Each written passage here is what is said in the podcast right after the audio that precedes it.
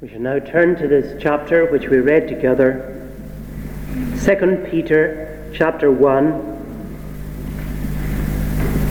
And our text for this evening is verse 21. First, 2 Peter chapter 1 and verse 21. For the prophecy came not in old time by the will of man, but holy men of God spake as they were moved by the Holy Ghost.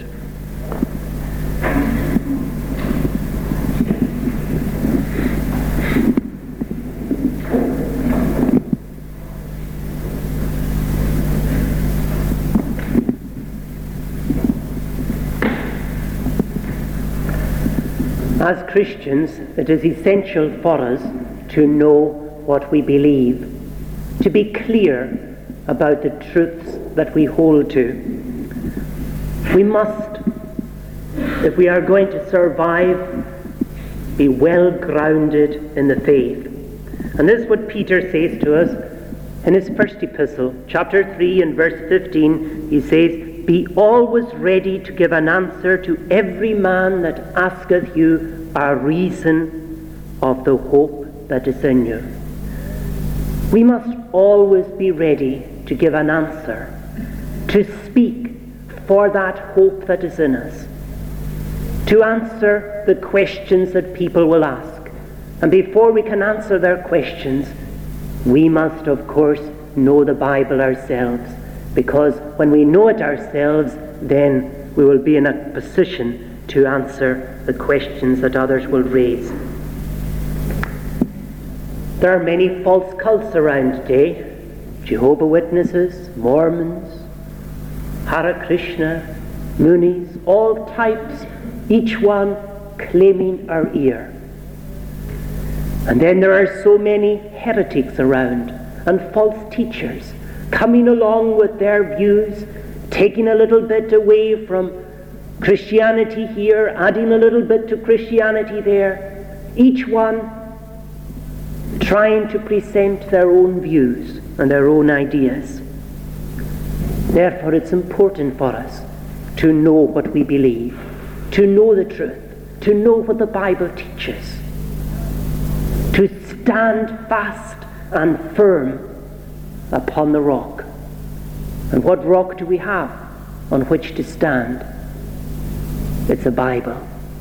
Jesus speaks of a man building a house upon the sand. And everything went well with him until the flood came and washed it away.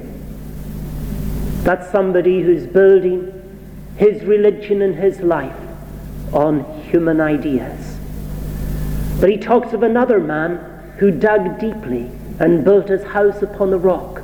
That's the one who listens to Christ and who obeys God's word. His house will stand forever. But even if you're not a Christian, it's important for you to know what the Bible teaches. It's important for you to know what the Bible teaches so that you will know what you are being asked to believe. Because Christians and the Christian church is asking of you faith. They're asking you to believe. And you ask the question, well, what? What am I to believe? And it's only by searching the scriptures and by studying the Bible that we find out the things that it is essential for you to believe. And even if you don't want to believe Christianity, surely you want at least to know what you are rejecting. Surely it's important to study the Bible to know what you are not believing. So, no matter what our position is, whether we are Christians or not Christians, it's important for us to study the Bible. And I would like us, over the next few Sabbath evenings, to study the central doctrines of the Bible. To study them following the order in which they are presented to us in the Westminster Confession of Faith. The Westminster Confession is a summary of the Bible's teachings. And it's also, of course, a summary of the beliefs of our own church and of all those who hold to the Reformed and Presbyterian position. So I would like us to study these central doctrines that are presented to us so carefully and so well in the Westminster Confession of Faith.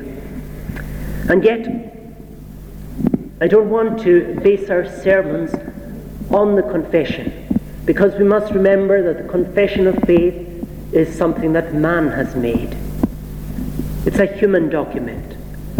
We must base our sermons and base our theology firmly and squarely upon the Bible. And so I would like us to preach from a variety of texts and scripture in the scriptures these central doctrines that are presented to us in the confession. Now the first chapter in the confession of faith deals with what is basic to any theology and to any true Christianity. It deals, of course, with the Bible. And that is the very subject that is presented to us in our text here tonight. Verse 20 says, Knowing this first, that no prophecy of the Scripture is of any private interpretation. These Scripture prophecies came not in old time by the will of man, but holy men of God spake as they were moved by the Holy Ghost. The Apostle Peter is here writing at the end of his life. He says that soon he will be putting off his tabernacle. That's the way he speaks of his body. It's like a tent in which his soul dwells. And he's saying, I will soon put off this tabernacle, meaning that he will soon die.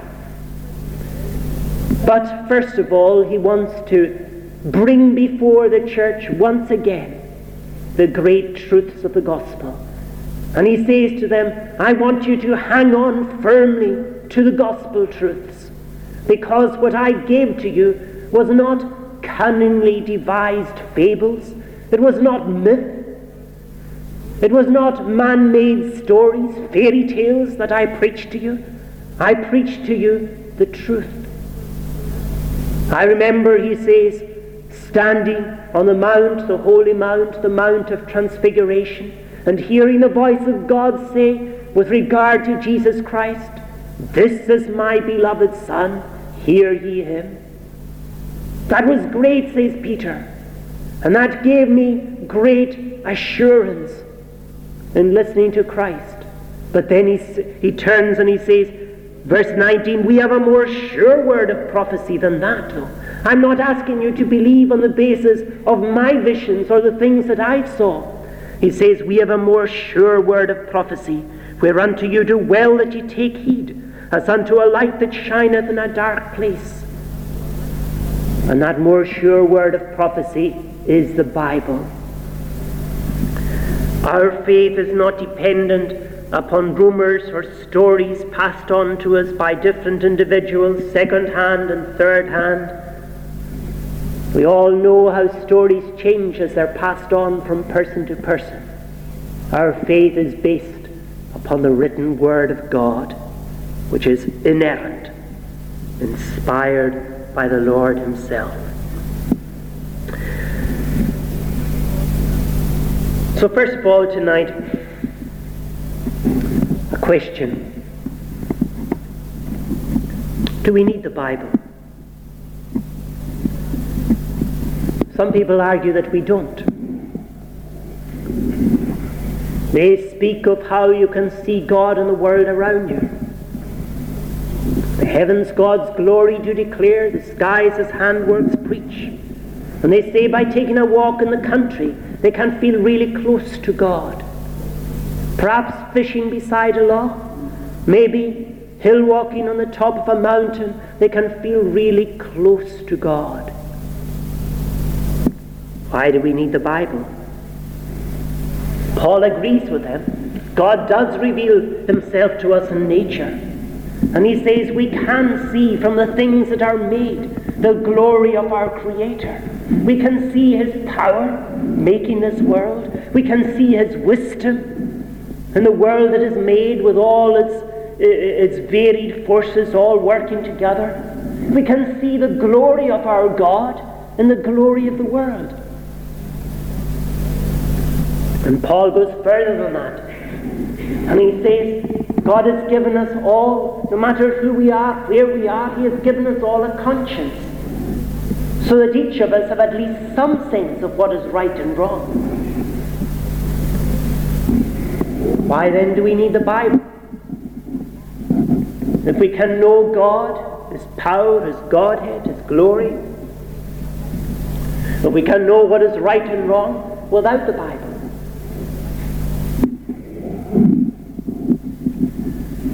problem is, though, that no matter who you are, every single one of us do things that we know we shouldn't do. No matter how ignorant our conscience is, at some point in our lives, our conscience will condemn us. No matter who the person is, Everybody knows that sometimes they do things that they shouldn't do. And therefore, each one of us stand guilty before the great God who reveals himself in creation, the great God whose glory we can see in the world around us, in the stars, in the sun and the moon, and the forces of nature. All of us stand guilty because deep down inside us we know that we have done things that we shouldn't do. We are guilty. We stand condemned. And we are conscious that God is not pleased with us. And if God is so great and so powerful, what hope is there for us if we have broken his law? And this is, of course, where the Bible comes in. The revelation that we have of God and nature, natural revelation as it's called, tells us about the holiness of God, the power of God, the glory of God, but it tells us nothing about the way of salvation, the way of pardon, the mercy and forgiveness of God. And without the Bible, we would never know of Jesus Christ. Unless we had the Bible, we wouldn't know those words Behold the Lamb of God that taketh away the sin of the world. The only way by which we who have sinned against God and who have done what is wrong can know how to get right with God and make our peace with God is through the good news that comes to us in the Bible. And the central message of the Bible is Christ and Him crucified. The way of peace, the way of pardon. And nobody will get their sins forgiven, will get peace with God, and will get pardon, but through the message of the Bible.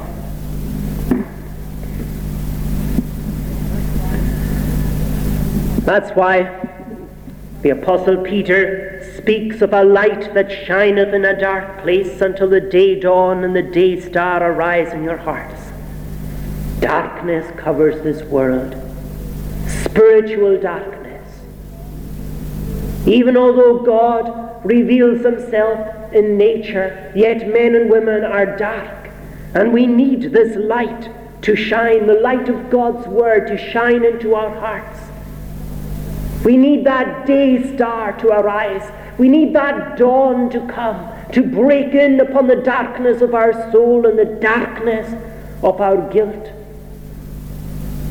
We need that light to set before us the way of peace and forgiveness and salvation.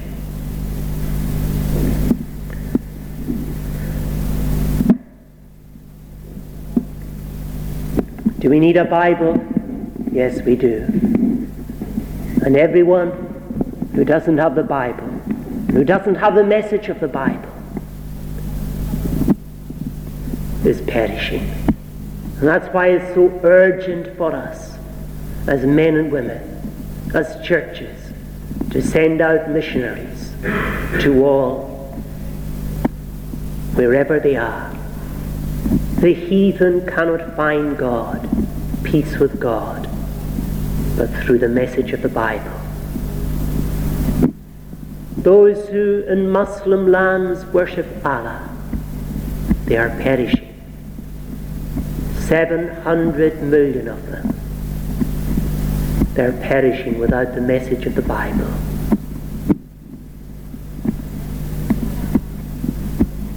Two and a half thousand million people, it is reckoned in the world today, two and a half thousand million do not know the message of the Bible.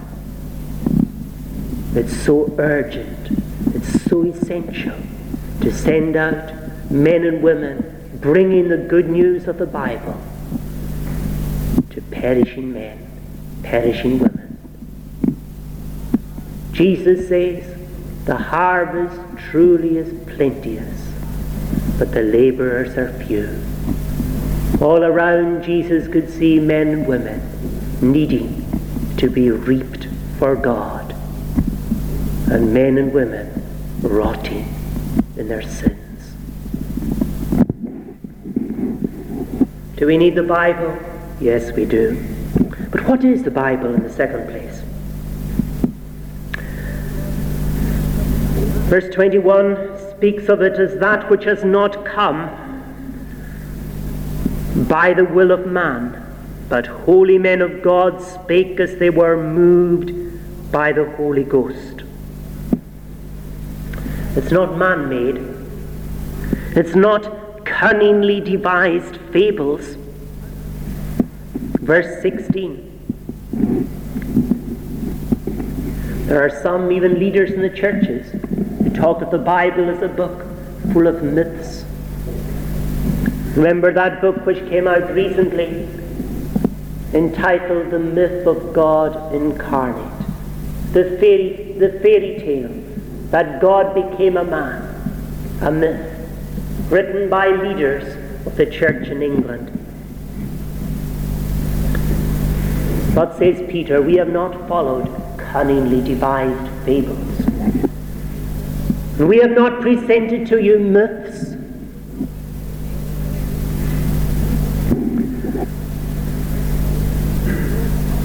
Verse 20 No prophecy of the Scripture is of any private interpretation. It's not our views about God. It's not our ideas, our private interpretation. Many people speak of religion in these terms of the Bible in that way. They say the Bible is man's thoughts about God, man's ideas about the supernatural, a history of the thought of man as it developed concerning God. But no, says Peter, knowing this first, that no prophecy of the Scripture is of any private interpretation. It's not man made, it's not man's ideas, it's not private interpretations, it's not views about, about God that man has developed. What is it then? Well, it's certainly written by men, holy men of God. We're told that it's written by men, the Bible. And that's obvious as we read it. It's written in human language. It's written by different authors at different points in history over a period of a couple of thousand years.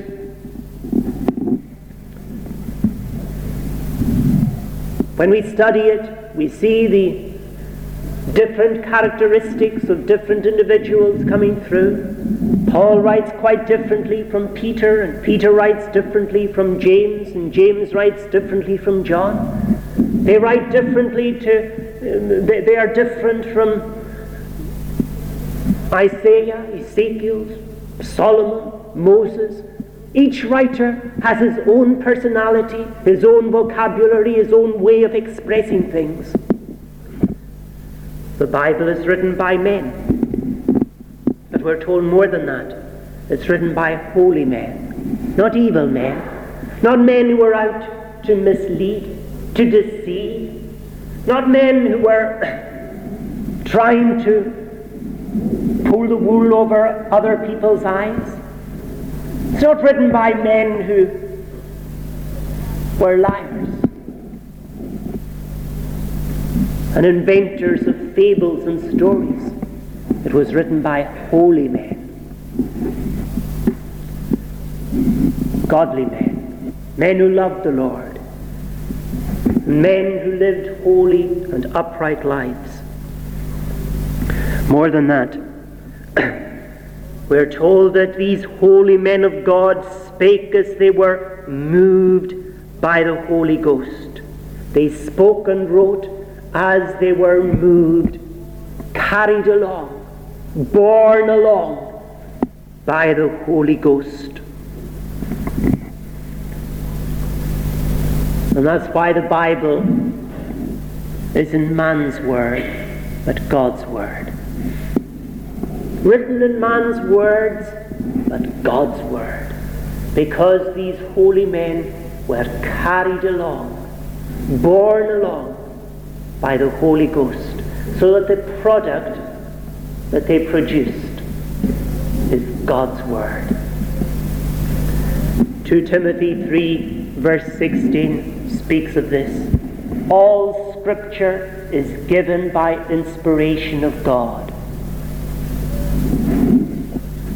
And the word inspiration, literally translated from the Greek, means God breathed. All scripture is God breathed. God has breathed into and through people, through these holy men, so that what they have written down is the breath of God. It's the word from God. That's why Scripture is infallible, inerrant, without mistake, will not mislead or misguide. Scripture is God's Word.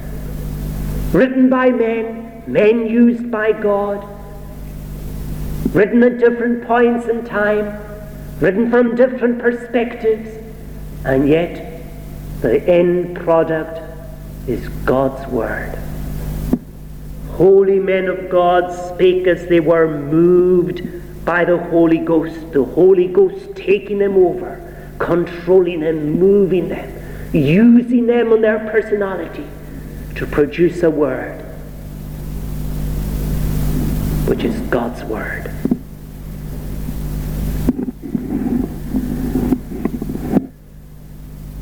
And this is what makes the Bible so precious. It's not like a theology book. It's not like a poem. It's not a, like a philosophy. It's unique. God's Word. The Old Testament was written in Hebrew, partly in Aramaic. The New Testament was written in Greek. And in these languages, as they were originally written, they were without mistake, without error. And the translations, the good translations that we have, present to us God's authoritative word. You know how it is with the Muslims, they have their holy book, the Quran. But the Quran loses all authority when it is translated. The Quran is only authoritative in the original Arabic. But it's not like that with the scripture, with the scriptures. The scriptures are just as authoritative in English as in Hebrew or Greek. Praise God they are. And we possess in our own language, language we can all understand, God's Word.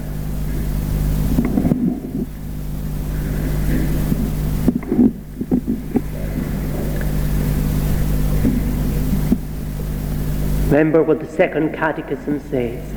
The Scriptures is the only rule to direct how we may glorify and enjoy God. We were created to glorify and enjoy God. And the Scriptures is the only rule, the only direction, the only map, as it were, that shows us the way. Not just to glorify God, but also to enjoy Him.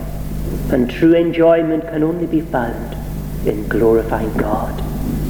The Scriptures, so essential.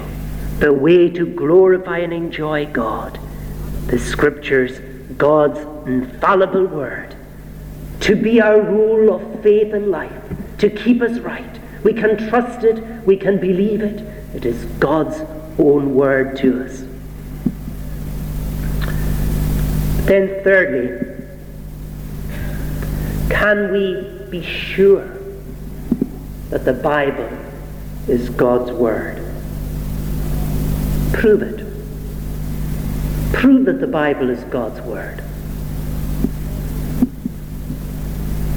Well, there's certain evidence, the majestic style in which it is written, the heavenly matter that it contains, the powerful doctrine that you find written in the Bible, the unity of the various parts of Scripture written at different times and yet presenting one unified doctrine. The testimony of the church and of believers down through the ages who have accepted it as God's Word. And yet, you cannot prove to people, to the unbeliever, that the Bible is God's Word. You cannot prove it to somebody who doesn't want to believe it.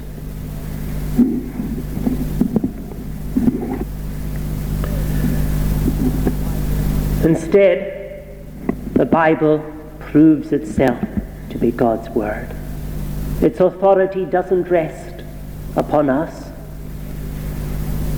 claim over men and women doesn't depend upon our powers of logical argument or reasoning.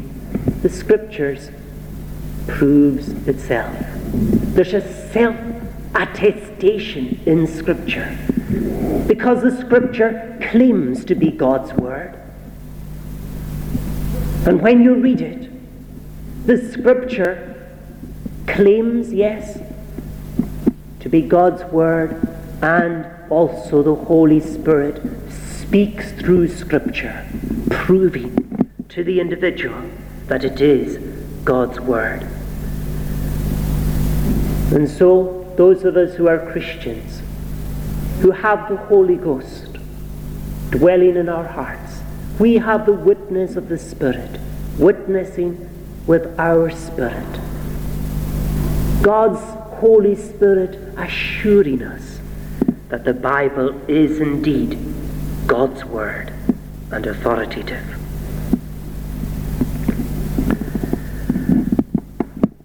The Roman Catholics add to the Scripture. They have certain books which are known as the Apocrypha.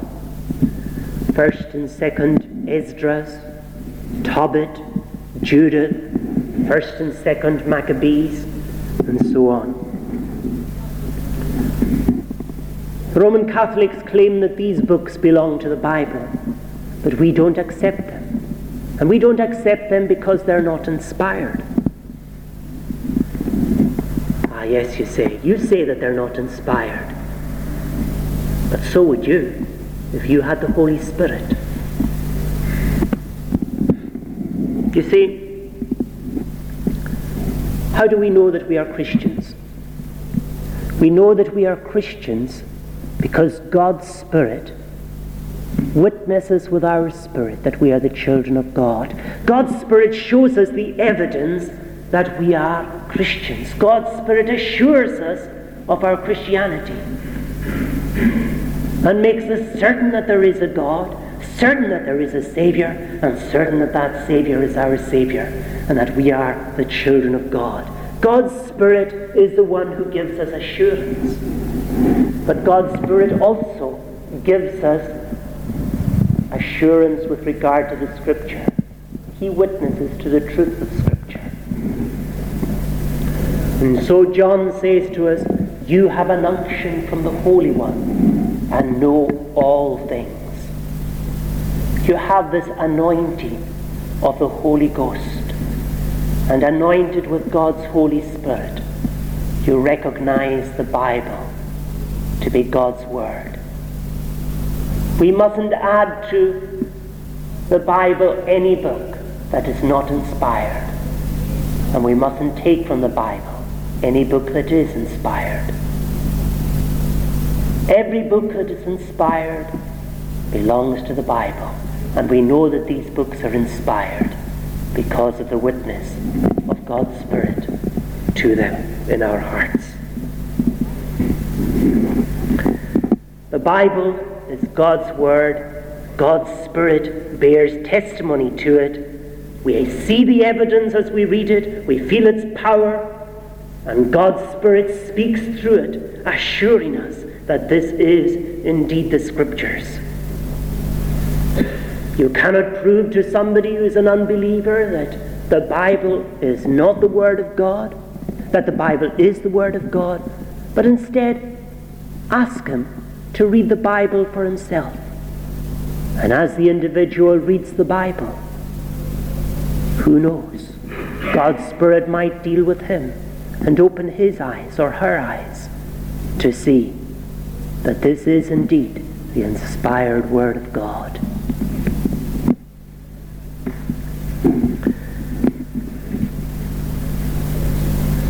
Fourthly, and finally, how do we decide what the Bible means? Many passages of the Bible are very difficult. The Roman Catholic Church says to us, the way to understand the Bible is to listen to the church. The church will tell you what the Bible means. You mustn't interpret the Bible yourself. You must listen to what the priest says, to what the church says. Jehovah Witnesses, they will tell you that the way to understand the Bible is to listen to their leaders, to follow the teaching of the watchtower.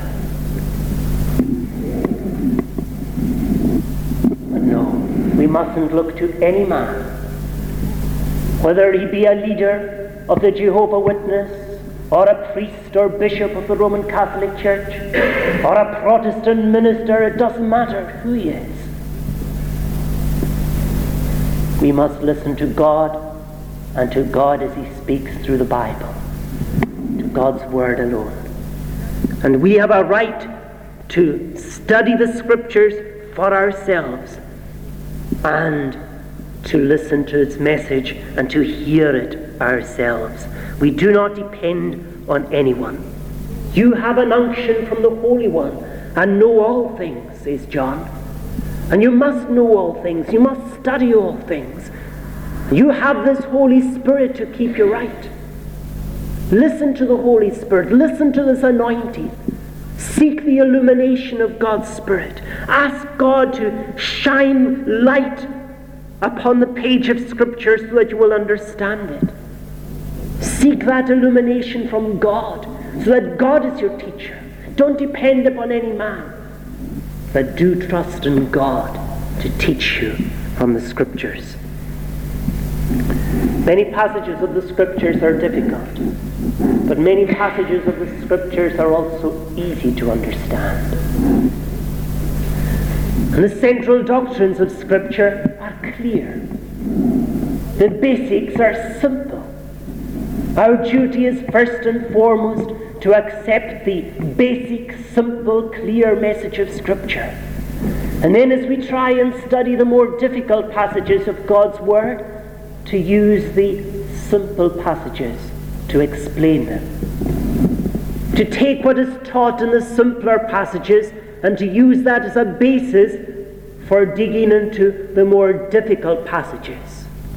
One thing we must not do is to draw weird and wonderful doctrines and teachings and conclusions from difficult and obscure passages of Scripture. That's a sure way to heresy. That's what the cults do. Mormons, Jehovah Witnesses, and all the rest of them, you always find that they focus in on strange, odd little obscure parts of the Bible. And they make a great thing of maybe one text. But no, we must accept the whole Scripture and work from the simple, clear teachings of Scripture to the more difficult things. And always base our theology on what is simple and clear and general and the main teaching of God's Word rather than taking one little bit and putting it against the rest. We're told here too that no prophecy of the Scripture is of any private interpretation. It wasn't given by a private individual.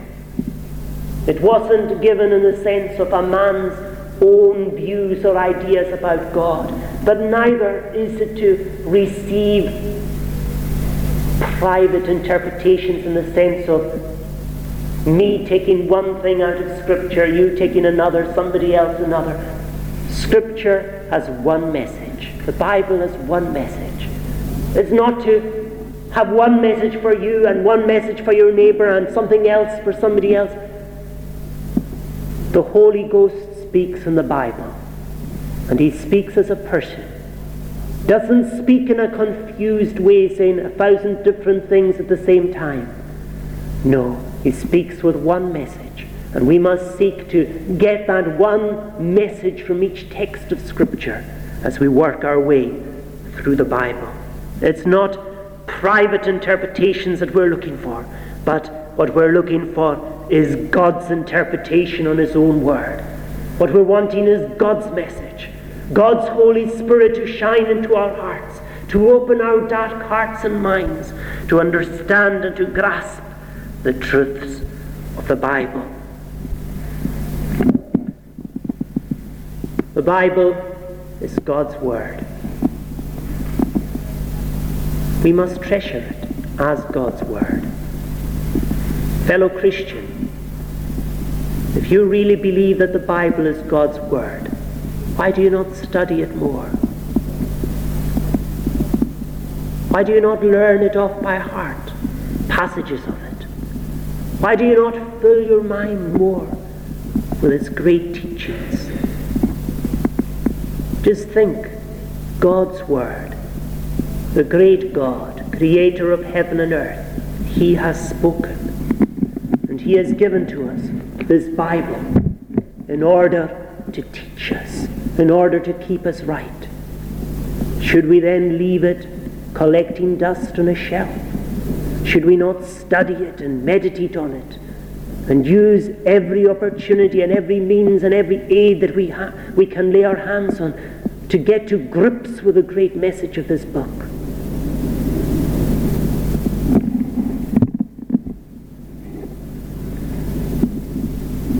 And if you're not a Christian, it's vitally important for you too to study the Bible. God has spoken.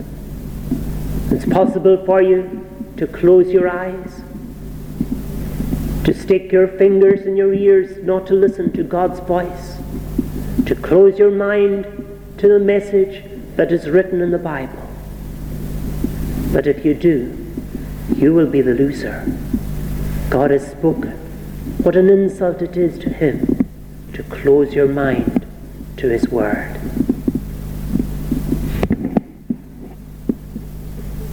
No, you must receive this message that he gives you, this message of salvation, this message of hope, and accept what Jesus Christ has so clearly presented to us in the gospel. This way of salvation, this way of peace through Jesus Christ. That is our hope.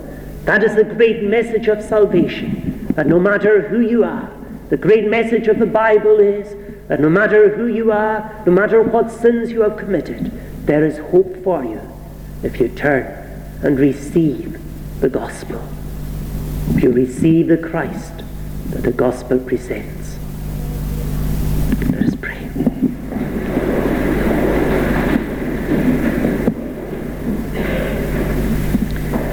Gracious and ever blessed God, help us to understand thy word. Help us to study it. Help us to come to grips with it. Help us to treasure it more, to value it. Help us, O Lord, to dig deeply into it. May we not weary in studying thy word. O Lord, we pray that thou wouldst give us a great love for the truth.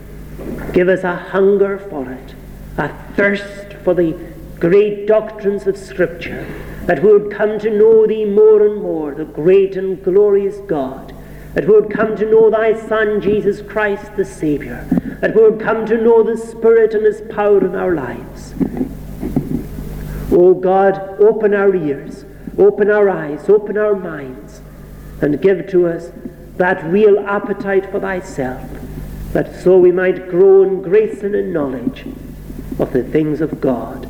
For Jesus' sake, amen.